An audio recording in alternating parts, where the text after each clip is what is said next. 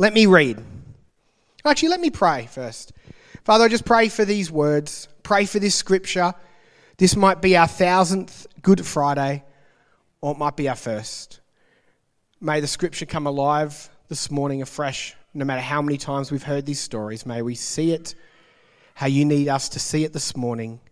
May it speak to us how you need it to speak to you this morning. Use these words, Lord. In Jesus' name, amen. Mark 14. Now, the Passover and the festival on unleavened bread were only two days away. And the chief priests and the teachers of the law were scheming to arrest Jesus secretly and kill him. But not during the festival, they said, or people may riot. If you were with us last week, you know there's been a lot of fanfare. Jesus in town. People love him or dislike him or somewhere in between, but tides are turning. People aren't quite sure. But there's something, everybody's in town for Passover, and the Chiefs are using this as a time to get rid of this guy, Jesus, who has just embarrassed them, spoke against their religion, even claimed to be God. And so, especially on Palm Sunday, walking through on a donkey as the king returning, they're just done. While he was in Bethany, reclining at the table in the home of Simon the leper, a woman came with an alabaster jar of very expensive perfume made of pure nard. She broke the jar and poured the perfume on his head. Some of those present were saying indignantly to one another, Why this waste of perfume? It could have been sold for more than a year's wage and the money given to the poor. And they rebuked her harshly, telling off this lady Leave her alone, said Jesus. Why are you bothering her? She has done a beautiful thing to me.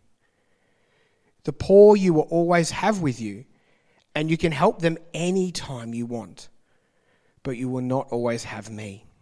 She did what she could. She poured perfume on my body beforehand to prepare for my burial.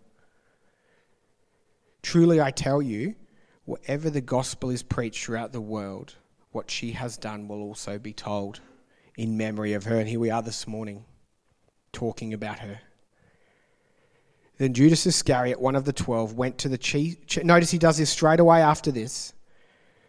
Went, one of the twelve went to the chief priest to betray Jesus to them. They were delighted to hear this and promised to give him money. So he watched for an opportunity to hand him over. On the first day of the festival of unleavened bread, when it was customary to sacrifice the Passover lamb, Jesus' disciples asked him, where do you want us to go and make preparation for you to eat the Passover? So he sent two of his disciples, telling him, Go into the city, a man carrying a jar of water will meet you, follow him. Say to the owner of this house, he enters. The teacher asks, Where is my guest room, where I may eat the Passover with my disciples? He will show you a large room upstairs, furnished and ready. Make preparation for us there.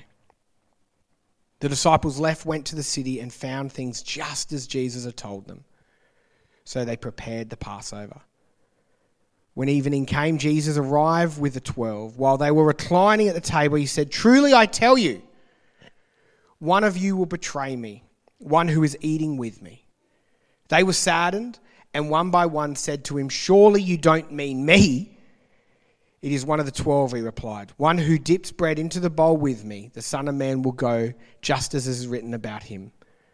But woe to the man who betrays the Son of Man. It would be better for him if he had not been born. We'll continue and pick up that story, but here we see the first path some of the disciples are on. And I've called this one greed and control. Judas, the very first Easter, treasure, they believe he's treasurer keeping, yeah, keeping account of the money. We know Jesus was supported through his ministry. And so he's counting the money. He would control the money. He knew it would be spent. He'd seen, think about this Jesus, Judas had seen miracles. He'd eaten with Jesus. He'd spent time with Jesus. He's about as close as one of these 12 could get. And then some things interrupt him that maybe he realizes he's headed south and he's meant to be heading to Brisbane. When he sees a lady bring worship that seems reckless and wasteful. And you can see him counting the dollar, like whatever, 60 grand, 80 grand worth of perfume poured over Jesus. And you see him thinking, that could have gone in a kitty. We could have saved that for a rainy day. I could have controlled that. He thought I could have used that for better things in his mind, for the poor. That's always, you can't argue with that any time. Jesus somehow does. But believe me, and I don't want to argue with that, if anyone says to you, oh, well, the, you could help the poor, what do you got? That's a really good argument. Jesus says, well, there was always poor, and well, yes, help them, but right now she's bringing worship. Totally messes with him, totally annoys him. He had control of the finances, and his greed meant, hang on a minute, I thought the last three years were heading this direction. I've realized these guys are going a completely different way. And Judas decides to wind up the windows, crank the aircon, crank the music, and double down. I'm going this way, though. And he betrays Jesus, gives him up. Greed and control. So easy to get on that lane. We love control. Let's continue. So Judas just completely shattered by this moment before the cross, realizing he's going a completely diff- different direction. Let me continue on. While they were eating, Jesus took bread. They're in this upper room. And when he had given thanks, he broke it and gave it to the disciples, saying, Take it, this is my body. Then he took the cup and he given thanks and he gave it to them, saying, Drink it, drink from it. This is my blood of the covenant, which is poured out for many, he said to them. Truly, I tell you, I will not drink again from the fruit of the vine until that day when I drink it new in the kingdom of God. When they had sung a hymn, they went out to the Mount of Olives. You will fall away, Jesus told them, for it is written, I will strike the shepherd, and the sheep will scatter. But after I've risen, I will go ahead of you into Galilee. Peter declared, always Peter, even if all fall away, I will not. Peter always first to comment.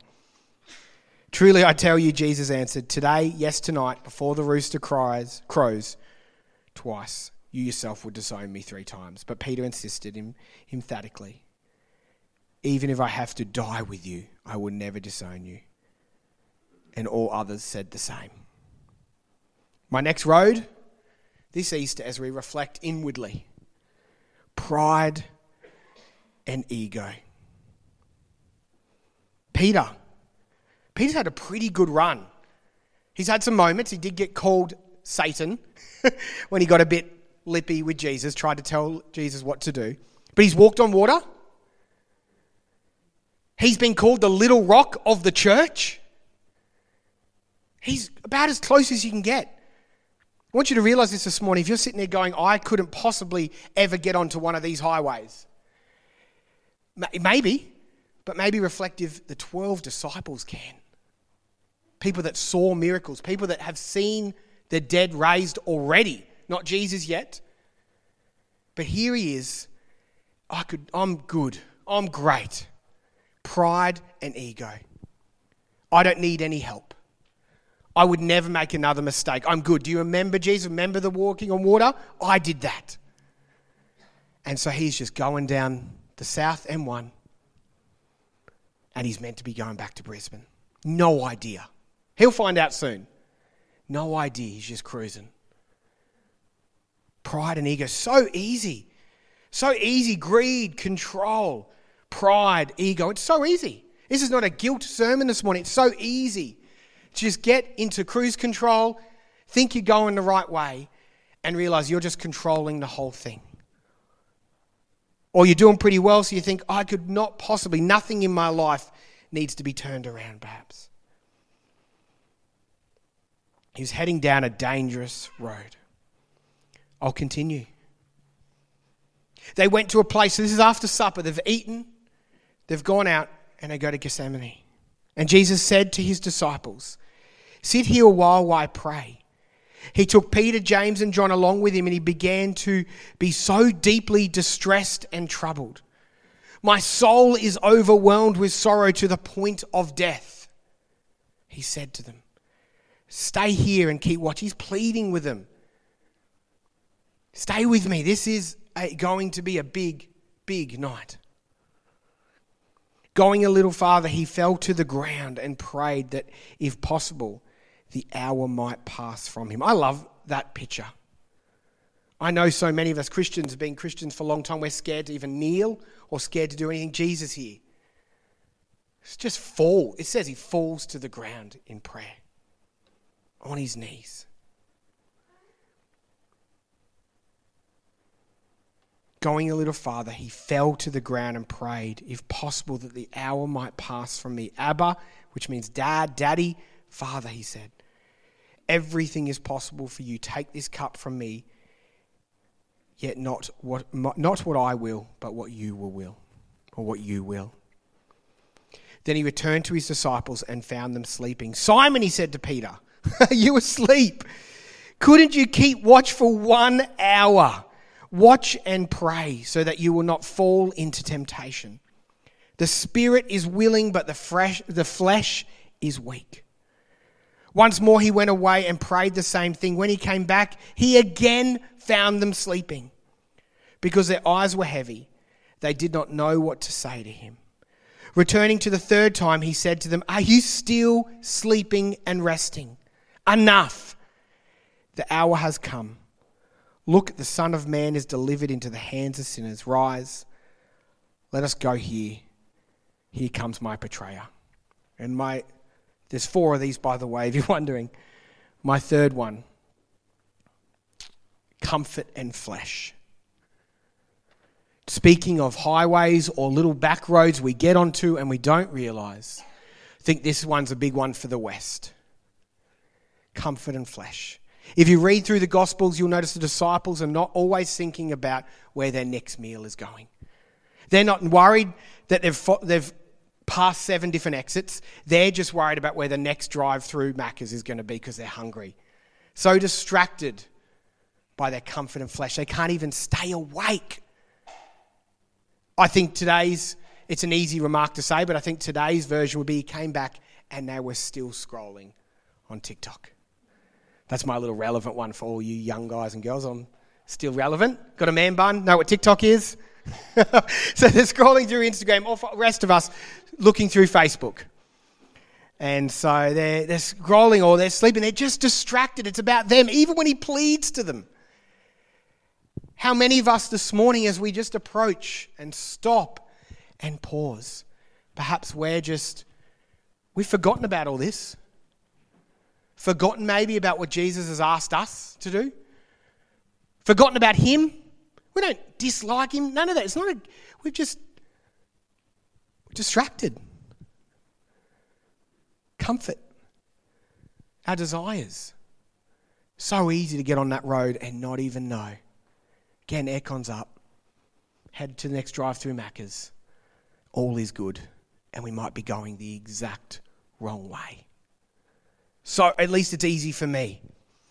Completely easy for me. Comfort and flesh, that's a big one. The spirit is willing, but the flesh is weak.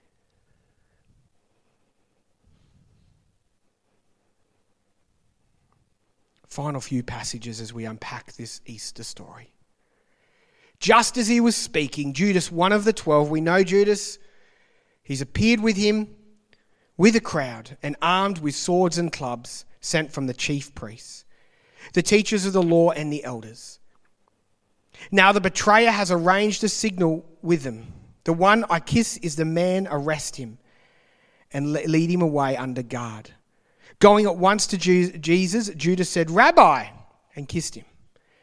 The man seized Jesus and arrested him. Then one of those standing near, I love this, one of those standing near drew his sword and struck the servant of the high priest, cutting off his ear. That means, take that in, that means that disciple has been holding a knife or a sword the entire story, the entire gospel. It's likely this guy was ready for battle the entire time. Take that in when you think about these lovely, when you see those lovely sort of white, Jesus in white, clean robes fishing with fishermen. It's just not accurate. One, he was Middle Eastern. Two, these are rough guys. These are the type of guys that are carrying swords. They were ready to take down the empire. These were, this, was, this was very real, And these were very real people. It wasn't a fairy tale. It was very real people, people carrying swords ready to take this down and thought Jesus was on board. Am I leading a rebellion? said Jesus. Have you come out with swords and clubs to capture me? Every day I was with you, teaching in the temple courts, and you did not arrest me. But the scriptures must be fulfilled. Then everyone deserted him, bet they did, and fled. A young man wearing nothing but a linen garment was following Jesus. When they seized him, he fled naked, leaving his garment behind. Everybody ran pretty fast. Agenda. We kind of explored, Adam helped us explore this last week when we looked at Palm Sunday. The road we can get on is, I reckon, sometimes we get on this road and we think Jesus is in the passenger seat with us. We say, Jesus, we're going this way if that's all right. Can you make that happen because you're God? This is a classic one. I like these things, therefore Jesus must like these things.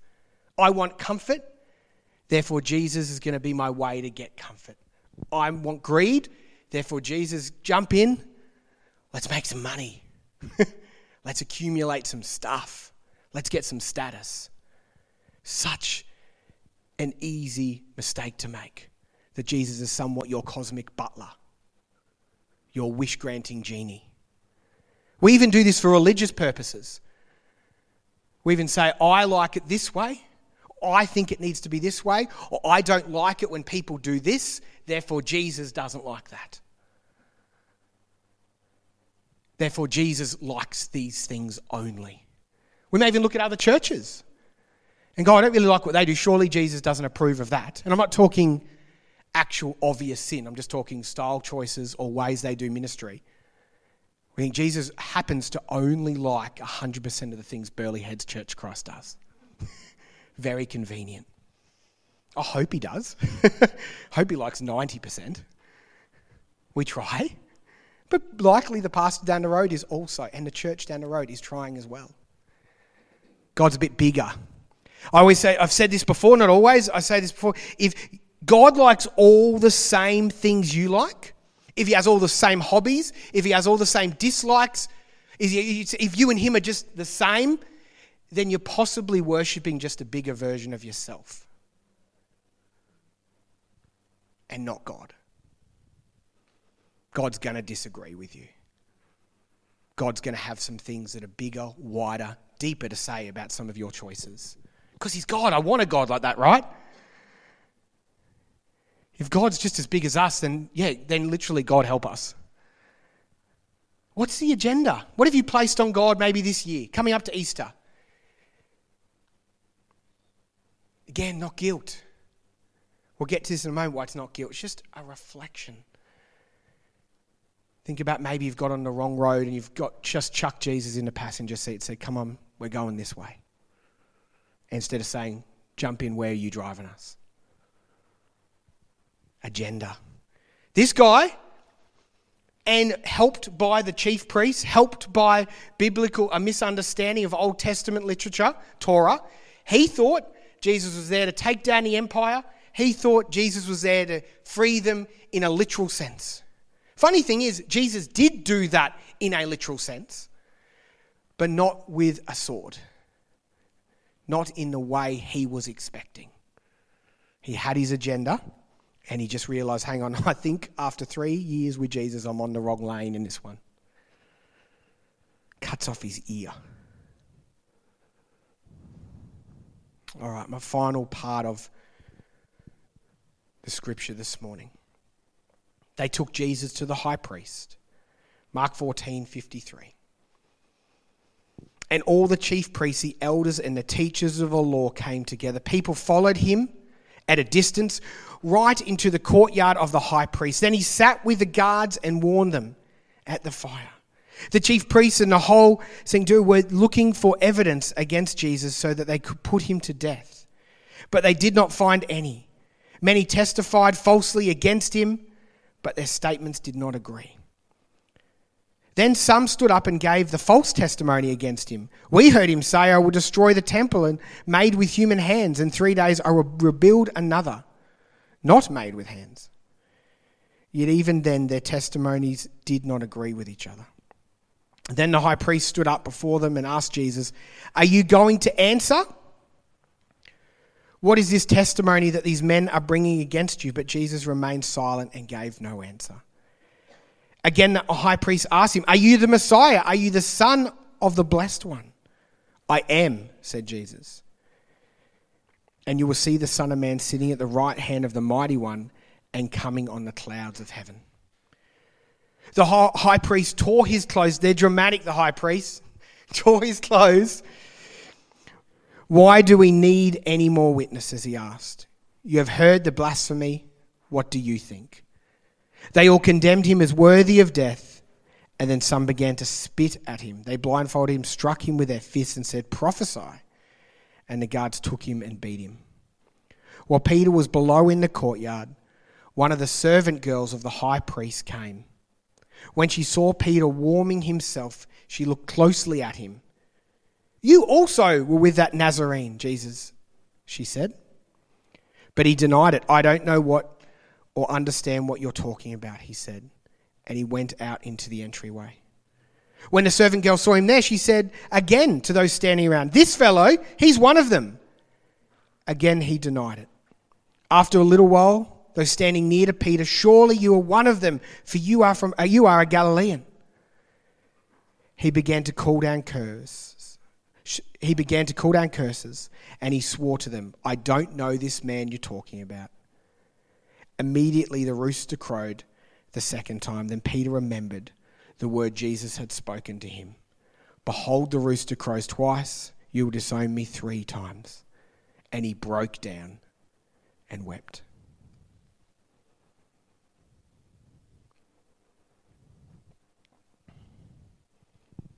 This morning, it's always embarrassing when I find out I've been going the wrong way. I'm embarrassed. I think things like, why can't you concentrate a little bit better, Steve? This is a thing that Mez always talks about while you're driving. But it's more embarrassing to realize that you've just placed agenda, maybe greed, maybe something completely different on Jesus, maybe forgotten about him altogether. It's a little bit embarrassing. It has a sting to it. That's why we need moments like this. This is why we have communion every week. This is why we have moments to reflect and go, perhaps I've gone the wrong way this week. Perhaps the last few years, perhaps your lifetime, you've been speeding down the wrong side of the highway pursuing something different. Peter was extremely blessed in that moment. He didn't know this, but he was extremely blessed because he happened to fall to his knees, realize who he was, look inwards, realize the man, the direction he was going in front of the greatest opportunity of all time. He didn't realize he had just real he didn't realize that he was breaking down in front of the exit ramp. At which in there happens to be Burleigh Heads. It's a good one. But for you, this While we were all sinners, Christ died for us. I don't know where you've been this week, this year, this decade. I don't know if you are scared to turn it around and even ask. I don't know if the aircon's on. Music is getting louder and louder and louder and louder because if you dare stop for a moment, you might realize that you're empty, that you're unfulfilled, that the direction you're going is leading to death and destruction. This is the difference between Peter and Judas. Poor Judas. Imagine we could have read a story where Judas came, threw the money at Jesus' feet, and said, I have just, I am so sorry. We know Jesus, if you've read the Bible, if you're in relationship with him, you know the type of response he would give to Judas upon repentance. But Judas doesn't make that opportunity known, he doubles down. Peter is blessed. Because at that moment, he doesn't realize, but God is creating an exit ramp. God's Son Jesus came to die, to free you, give you a way out. We've talked about a hamster wheel on Easter before. This absolutely smashed the hamster wheel. This representation of that hamster wheel of control, agenda, empire, greed. Jesus goes ahead and dies on it and ruins the whole thing for the Roman Empire, for Satan. And gives you freedom, gives you an exit ramp through him to say, I'm going to have to do a Yui. Do you know, do you know that? Do you know repentance means turning around? Or, let me translate it for us Aussies, chucking a Yui. This morning, that's it. The invitation this morning is for your whole life, for part of your life, for aspects of your life as you reflect this morning. Where does God want you to chuck a Yui? You can either double down and head towards death and destruction, or turn around and head towards hope, life, truth, restoration. God knows who you are, He loves you, He died for you. He wants to offer you life now and eternally, and we're going to celebrate that. Don't worry, we're going to celebrate that Sunday. But before that, there's that embarrassing moment. Oh no, I'm almost at Brunswick Heads and I'm meant to be at Kenmore. I'm so embarrassed. I'm going to have to get off the exit ramp and turn around, chuck a Yui, and start heading in the right direction with Jesus. In fact, Jesus, you can drive.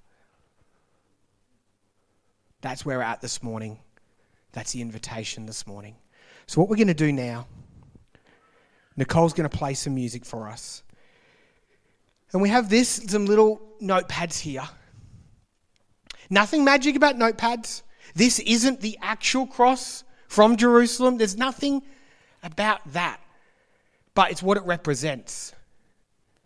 It's what it represents in here.